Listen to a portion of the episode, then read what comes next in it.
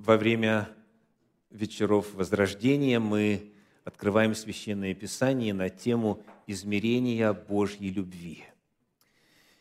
Первое измерение, которое мы обнаружили, это любовь родителя. Бог представлен в Библии как Отец и как Мать, милующие, любящие, благословляющие, сохраняющие – обучающие своих детей. Бог любит нас, как родители любят своих детей. Каково второе измерение Божьей любви? Это любовь брата. Иисус Христос стал братом человеческому роду, всем землянам. Он не стыдится называть нас братьями. И у любви братьев и сестер есть свои грани, своя особенность. И об этом мы с вами открывали Священное Писание вчера вечером. Божья любовь представлена в образе любви брата. И вот сегодня моя проповедь называется «Любовь друга». Еще одно измерение любви. Я приглашаю открыть послание в Ефес, третью главу, 18 стих. Ефесянам 3, 18. «Чтобы вы, укорененные и утвержденные в любви, могли постигнуть со всеми святыми, что широта и долгота и глубина и высота, и уразуметь превосходящую разумение любовь Христову, дабы вам исполниться всею полнотою Божией. Это важные, очень глубокие слова о Божьей любви. Во-первых, мы находим, что Божья любовь всеобъемлюща. Посмотрите снова на 18 стих, послание в Ефес, 3 глава, 18 стих. Какие здесь измерения указаны? Широта, долгота, глубина и высота. Сказано постигнуть вот эту любовь в ее широте, долготе, глубине и высоте. Божья любовь всеобъемлющая. Бог есть любовь. И Бог эту любовь дарит, и эту любовь свою изливает постоянно на все свое творение. Божья любовь необъятна, она всеобъемлюща. Второе, что важно отметить здесь, в контексте нашей темы, Божья любовь, это 19 стих, вот какая. Она превосходит разумение. То есть ее вполне вместить человеку невозможно. Она превосходит разумение. И тем не менее, несмотря на то, что она превосходит разумение, то есть непостижимо, мы призваны что делать? Мы призваны ее постичь. Мы призваны уразуметь превосходящую разумение. Эта любовь, она непостижима до конца, потому что Бог непостижим до конца. Бог необъятен. Бог безграничен а коль скоро Он есть любовь, то и любовь Его такова же. Но тем не менее, Господь призывает нас постоянно эту любовь постигать, пытаться и пытаться, продолжать пытаться ее разуметь, проникать в нее, углубляться в нее. И когда мы это делаем, что происходит? Что говорит текст?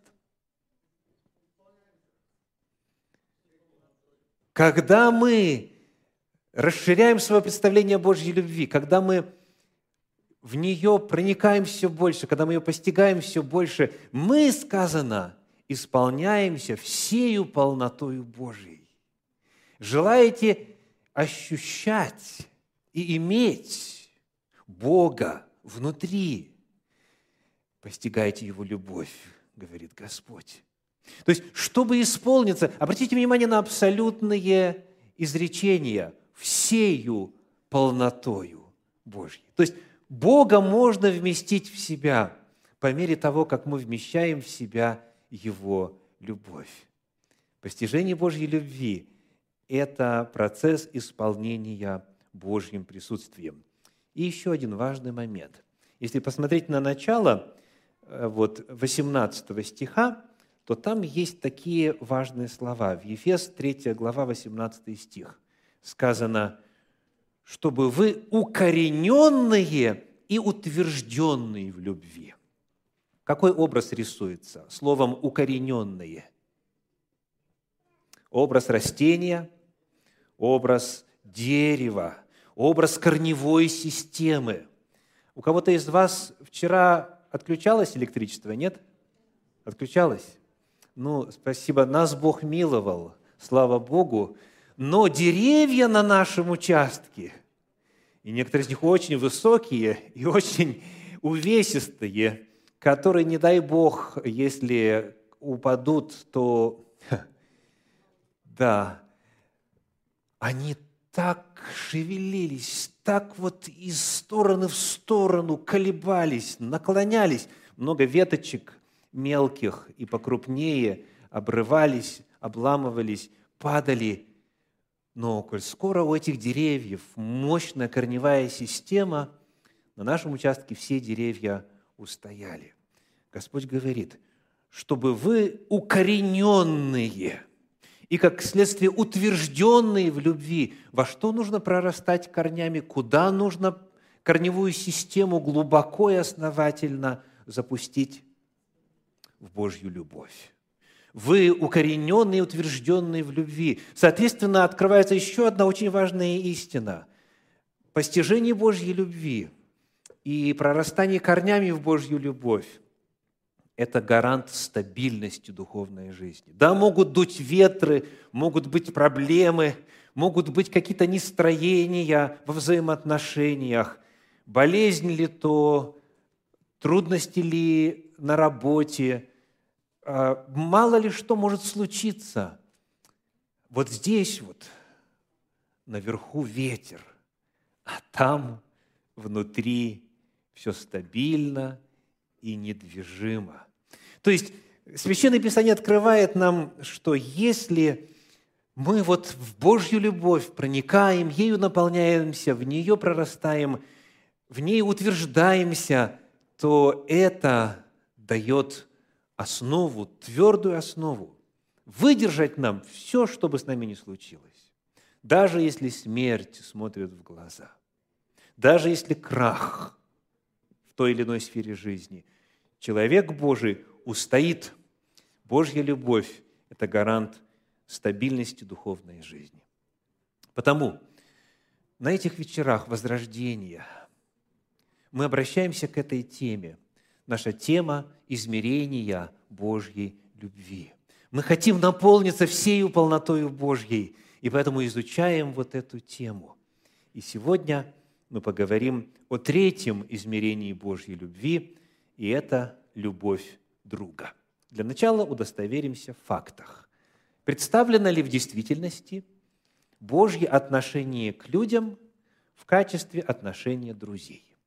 Первый отрывочек, который я приглашаю вас посмотреть, это книга Исход, 33 глава, 11 стих. Исход, 33 глава, стих 11.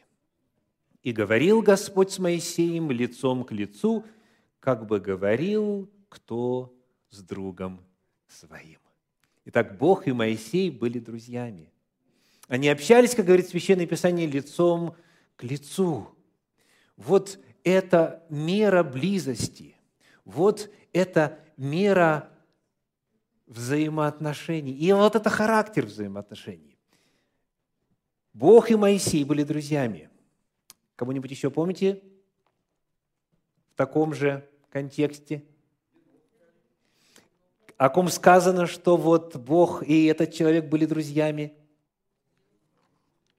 Да, я слышу, слышу, слышу послание Иакова – а, вторая глава, 23 стих, Иакова 2, 23 написано, «И исполнилось слово Писания, веровал Авраам Богу, и это вменилось ему в праведность, и он наречен другом Божьим». Представляете, Бог и Авраам стали друзьями.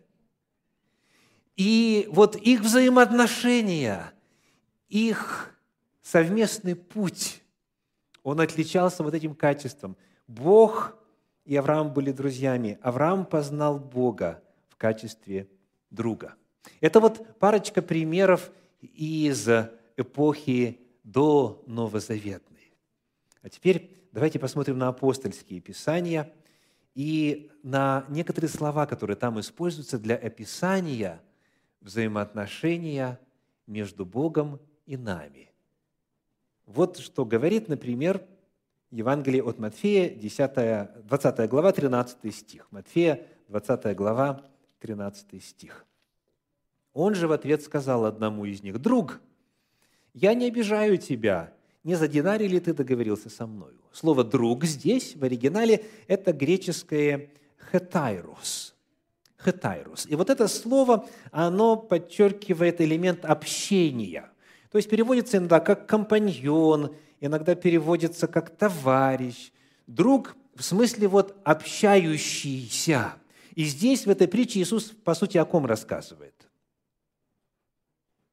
Был владелец виноградника, который пригласил работников работать. Это притча о ком?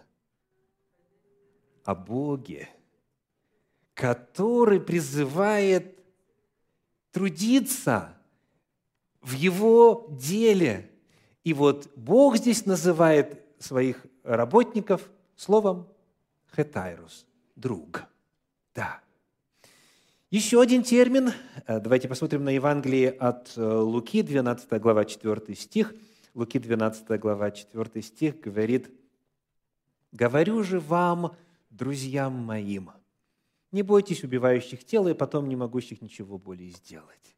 Здесь тоже слово «друг», но в подлиннике другой термин – греческое слово «филос» от глагола «филео». «Филео» что означает? Как переводится? «Любить». Но любить именно вполне конкретным видом любви. «Филос» – это друг, тоже друг, но в смысле возлюбленный. То есть здесь этим словом открывается элемент чувств, чувственной привязанности, которая соединяет двух друзей. Итак, два главных термина в апостольских писаниях в подлиннике – хетайрос – элемент общения, и филос – это элемент чувств. И вот эти оба термина, они описывают, как Бог относится к нам, как Иисус Христос относится к нам. Итак, мы удостоверились в одном очень важном факте, а именно Бог называет нас друзьями. И отдельно взятых людей, и всех, кто желает войти с Ним в дружеские отношения. Мы Богу друзья. Ну, теперь вот простой вопрос. Был ли у вас в жизни лучший друг, лучшая подруга? Поднимите руку. Кто знает, что такое настоящая дружба? Друг, подруга – Ага, давайте будем молиться за тех, у кого не было. А может помолиться за тех, кто еще не проснулся, может быть, это тоже поможет. Итак, знаете, что такое дружба? Испытали ли вы вот это чувство, этот вид взаимоотношений? Посмотрим, как Библия описывает дружбу. Некоторые элементы. И когда мы будем это все читать, помните, дорогие, что через эти образы Через вот эти взаимоотношения дружбы Бог нам повествует о себе. Он рассказывает о том, как Он к нам относится, как Он относится к нам на чувственном уровне. Итак, дружба. Некоторые иллюстрации, некоторые характеристики дружбы согласно Библии. Книга Второзакония, 13 глава, 6 стих. Второзаконие 13, 6. Вот что говорится – если будет уговаривать тебя тайно, брат твой, сын матери твоей, или сын твой, или дочь твоя, или жена на лоне твоем, или друг твой, который для тебя как душа твоя. Дальше нас не интересует, там а, не очень приятные дела предлагает этот а, друг. Но друг, как описан? Который для тебя, друг, как душа твоя. То есть вы, ну вы настолько едины, что вы угадываете мысли друг друга, вы настолько близки, что вы очень хорошо друг друга знаете. Что еще эта фраза может означать, которая для тебя как душа твоя? Настолько же ценны друг для друга. То есть твой друг для тебя так же значим, как ты сам для себя. Друг, который для тебя как душа твоя. Вот это одна грань. Еще один отрывочек, книга Псалтирь, 54 глава, стихи 14 и 15. Книга Псалтирь, глава 54, стихи 14 и 15. «Но ты, который был для меня то же, что я, друг мой и близкий мой, с которым мы разделяли искренние беседы и ходили вместе в Дом Божий. Что мы здесь узнаем о некоторых характеристиках дружеской любви? Вновь похоже, да? Друг, который был для меня то же, что я, 14 стих говорит. То же, что я. Вот это родство душ, это близость взаимоотношений. Дальше сказано, друг мой и близкий мой, с которым, следующий 15 стих, мы разделяли искренние беседы. Разговоры друзей, они нескончаемы. Они обсуждают такие интимные, близкие, деликатные темы, на которые с другими говорить нельзя и невозможно. Вспоминаете свою подругу? Вспоминаете своего друга – с которым можно побеседовать, как самим собою. Разделяли искренние беседы, ходили вместе в Дом Божий.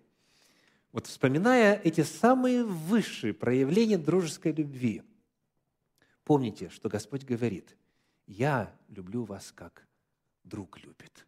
Я люблю вас, как подруга любит. Вот именно те самые лучшие, самые светлые воспоминания. Зафиксируйте их в своей памяти и спроецируйте на Бога.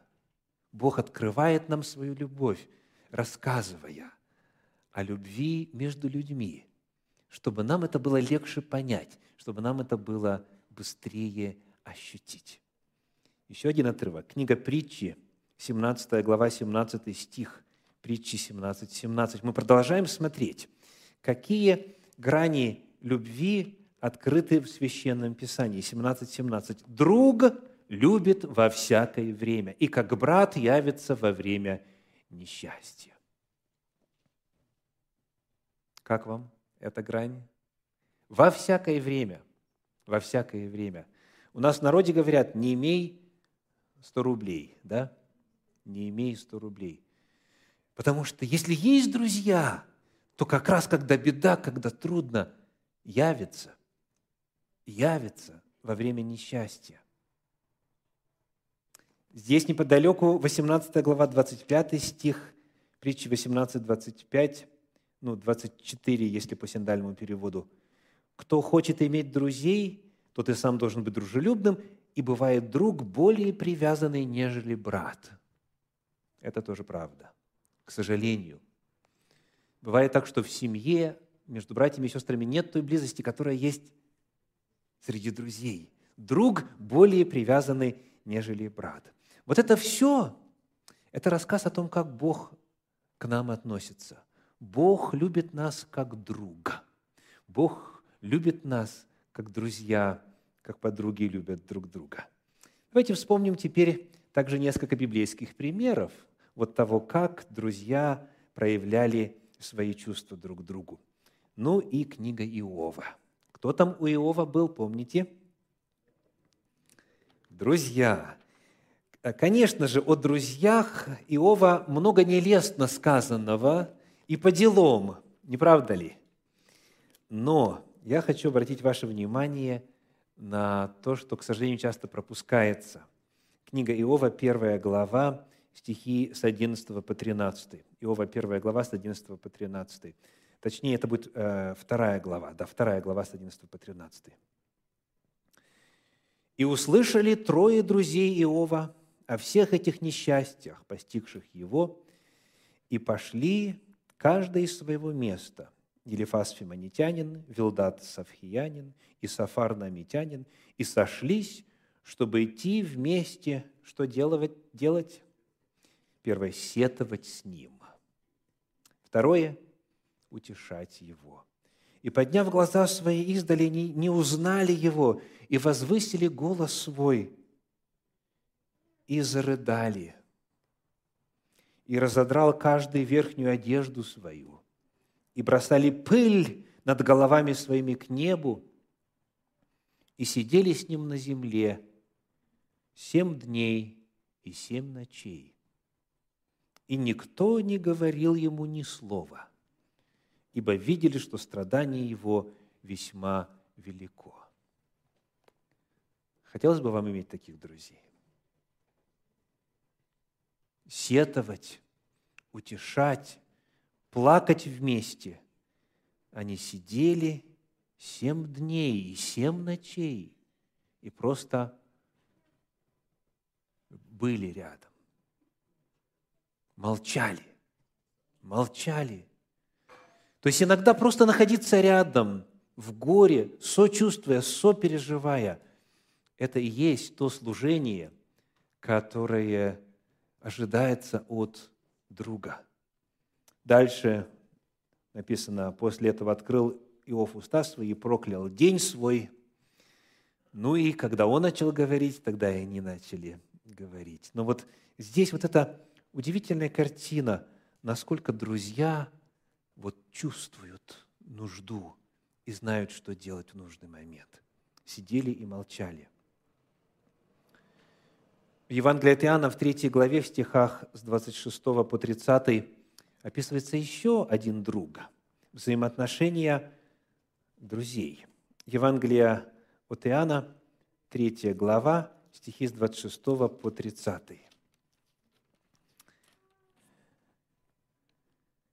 «И пришли к Иоанну и сказали ему».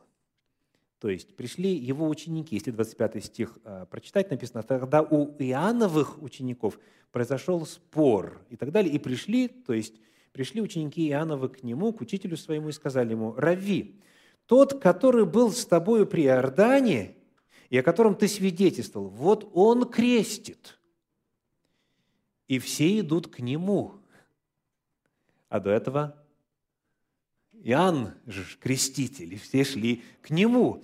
А тут вдруг тот крестит, и все идут к нему. То есть какой здесь подтекст? Что тут э, волнует учеников Иоанна? Ревность об учителе, вот другой теперь тебя затмил, и теперь к нему все идут. И вот послушайте слова Иоанна. Иоанн сказал в ответ, «Не может человек ничего принимать на себя, если не будет дано ему с неба.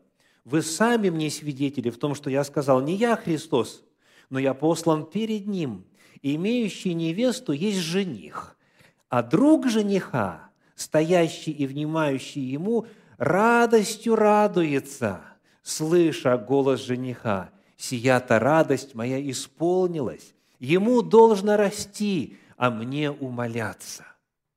Еще один вот удивительный образец того, что такое настоящая дружба. Как вы реагируете на успехи своих друзей? Как ваши друзья реагируют на ваши успехи? Это вот способ проверки, подлинная ли дружба или нет – то есть настоящий друг не будет завидовать, настоящий друг будет радоваться. И Иоанн говорит, вот хотя не я жених, но я его друг, но я радуюсь. Ему должно расти, мне должно умоляться. И я этому радуюсь. Настоящая дружба, она желает только лучшего, она радуется успехам, она радуется победам друга. И еще один пример – о качестве дружбы. Книга Деяний апостолов, 19 глава, стихи с 29 по 31. Иоанна, э, Деяния, 19 глава, с 29 по 31. «И весь город исполнился смятением, схватив македонян Гая и Аристарха, спутников Павловых, они единодушно устремились на зрелище. Когда же Павел хотел войти в город, то есть в народ, ученики не допустили его.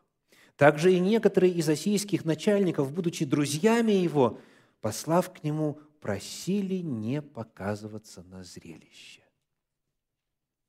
У Павла были друзья. Среди кого? Начальников. И когда в городе произошла смута, и когда была опасность и угроза здоровью и жизни, они его предупреждают, они, они просят его, пожалуйста, не ходи. Друг переживает, заботится, он содействует благополучию, здоровью, он спасает, он заботится об охране того, кто ему дорог. Итак, возлюбленные, вот несколько характеристик любви, вот несколько историй Священного Писания, которые описывают любовь. И потому снова вопрос. Испытали ли вы нечто подобное в своей жизни? Что-то похожее на то, что мы прочитали. У каждого из вас, может быть, за редким исключением, есть что на эту тему рассказать. И вот поделиться и засвидетельствовать, и сказать, был у меня или есть у меня настоящий друг, есть у меня настоящая подруга. Возлюбленные, помните, это ощущение Божьей любви. Потому что Бог нас любит вот именно так. Бог нас любит так, как любит настоящий, подлинный, близкий друг. Потому вопрос вам. Ощущаете ли вы себя Божьим другом? Испытали ли вы на своем опыте вот это измерение Божьей любви? Любовь отца – это один вид любви, любовь отца и матери, любовь родителя. Любовь брата и сестры – это иной вид любви. Любовь друга и подруги тоже отличается по своему окрасу, по своему качеству. Но и одно, и второе, и третье описывает Божью любовь с разных сторон. Чувствуете ли вы себя любимыми? Приняли ли вы эту Божью любовь? Бог называет вас друзьями. Стали ли вы другом Богу? Стали ли вы подругой Богу? Хочется сейчас посмотреть на Иисуса. Его окружало много людей, но вот была особая группа, в отношении которой сказаны следующие слова. Евангелие от Иоанна, 15 глава, стихи с 13 по 15. 15 глава, с 13 по 15. «Нет больше той любви, как если кто положит душу свою за друзей своих». Согласны? Нет больше той любви, если кто жизнь свою отдаст ради друга. И дальше Иисус говорит, «Вы, друзья мои, я душу свою полагаю за вас. Вы, друзья мои. Я уже не называю вас рабами, ибо раб не знает, что делает господин его, но я назвал вас друзьями, потому что сказал вам все, что слышал от Отца моего. Иисус Христос называет тех, кто принял Его, тех, кто слышит Его, тех, кто следует за Ним, Он называет друзьями. И любовь Его, вот любовь как друга, настолько велика, что Он положил за нас душу свою. Он отдал самого себя, чтобы нас спасти. И вот, как вы думаете, эти слова, вы, друзья мои, включали ли Иуду, предателя? Вот о нем, на удивление, особо говорится в контексте дружбы Иисуса и дружеской любви Иисуса. Давайте вспомним. Евангелие от Иоанна в 13 главе стихи со 2 по 5, 10 и 11. 13 глава со 2 по 5, 10 и 11. «И во время вечери, когда дьявол уже вложил в сердце Иуде Симонову Искариоту предать его, Иисус, зная, что Отец все отдал в руки Его, и что он от Бога и шел и к Богу отходит, встал с вечери, снял с себя верхнюю одежду и, взяв полотенце, припоясался. Потом влил воды в умывальницу и начал умывать ноги ученикам и отирать полотенцем, которым был припоясан. И вот так вот всем, и отдельно каждому, умывает ноги, и в том числе стихи 10 и 11. Иисус говорит ему, а мы тому нужно только ноги умыть, потому что чист весь. И вы чисты, но не все, ибо знал он предателя своего, потому и сказал, не все вы чисты. Иисус прекрасно знает, что должно произойти. Он прекрасно знает о том договоре, который уже состоялся между его учеником Иудой и вождями народа. И тем не менее он склоняется и моет ноги Иуде потому что Иуда его друг. И несмотря на предательство, чувства Иисуса к Иуде не поменялись. Более того, когда Иуда вот оставил вечерю, ушел и сказал, где можно Иисуса поймать и так далее, дальше в Евангелиях мы находим следующий эпизод. Евангелие от Матфея, 26 глава, 50 стих. Евангелие от Матфея, 26 глава, 50 стих. Иисус сказал ему, ну, может быть, давайте прочитаем с 47 по 50, чтобы ярче картину представить. «И когда еще говорил он, 47 стих, «Вот Иуда, один из двенадцати, пришел, и с ним множество народа с мечами и кольями от пресвященников и старейшин народных. Предающий же его дал им знак, сказав, «Кого я поцелую, тот и есть, возьмите его». И тотчас подошел к Иисусу, сказал, «Радуйся, Рави!» и поцеловал его. Иисус же сказал ему, «Друг, для чего ты пришел?» Слово «друг» в оригинале здесь «хетайрос» – «друг». Для чего ты пришел? Иисус продолжал любить Иуду, несмотря на предательство, несмотря на поведение Иуды. Вот это любовь Божья, любовь друга, любовь, проявленная к Иуде. Во время этого цикла проповедей я рассказываю вам истории, которые имели место в реальной жизни, которые являются, по сути, свидетельствами о взаимоотношениях разных людей.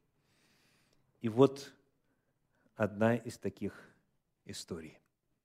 Иногда, когда я лечу с одного выступления на другое, это из книги «Исцеление души», вторая ступень, страница 38, иногда, когда я лечу с одного выступления на другое, рядом со мной оказывается словоохотливый пассажир. Обычно разговор бывает интересным для меня, потому что я не устаю наблюдать за людьми – наблюдая и слушая людей, которых каждый день встречаю, я очень многое узнаю. Я слышал истории печальные и веселые, о страхе и радости, и другие, которые можно было бы с успехом поведать в любом ток-шоу. Но, к несчастью, иногда рядом со мной оказывается человек, который всего лишь хочет выплеснуть свое недовольство – или навязать политические взгляды вынужденному слушателю. Это было в один из таких полетов. Мой сосед начал свое разоблачение ужасного состояния мира со слов «Вы знаете, нынешние дети...» многоточие. Он все говорил и говорил, основывая свое слабое знание об ужасном состоянии подростков и молодежи на довольно-таки произвольно взятых сюжетах из выпусков новостей. Когда я с облегчением покинул самолет и, наконец, разместился в своей гостинице в Индианаполисе, я купил местную газету и отправился ужинать. На второй странице я прочел статью, которая вполне могла быть помещена на первую полосу. В маленьком городе, в штате Индиана, у одного 15-летнего мальчика нашли опухоль мозга. Ему назначили лучевую, то есть радио, так называемую, и химиотерапию. В результате лечения у него выпали волосы. Не знаю, как вы, но я представляю, как бы чувствовал себя в его возрасте. Я бы испытывал жуткое унижение. Одноклассники, не сговариваясь, пришли на выручку своему товарищу. Все мальчики попросили своих матерей обрить им головы. Чтобы Брайан не выделялся в школе своей облысевшей головой. На этой странице была помещена фотография, на которой мать обревала сыну голову под одобрительными взглядами других членов семьи, а на заднем плане стояла группа таких же обритых молодых людей. Друзья, друзья, Бог в Священном Писании неоднократно говорит о том, что любит нас любовью друга. Почувствовали ли вы эту грань Божьей любви? Осознаете и чувствуете ли вы себя любимым, возлюбленным, любимой, возлюбленной? Вот это вопрос, который мы задаем на этих служениях возрождения. И цель наша – прочувствовать, продвинуться дальше, раздвинуть горизонты своего представления и своего эмоционального восприятия Божьей любви. Сегодня тема «Божья любовь, как любовь друга».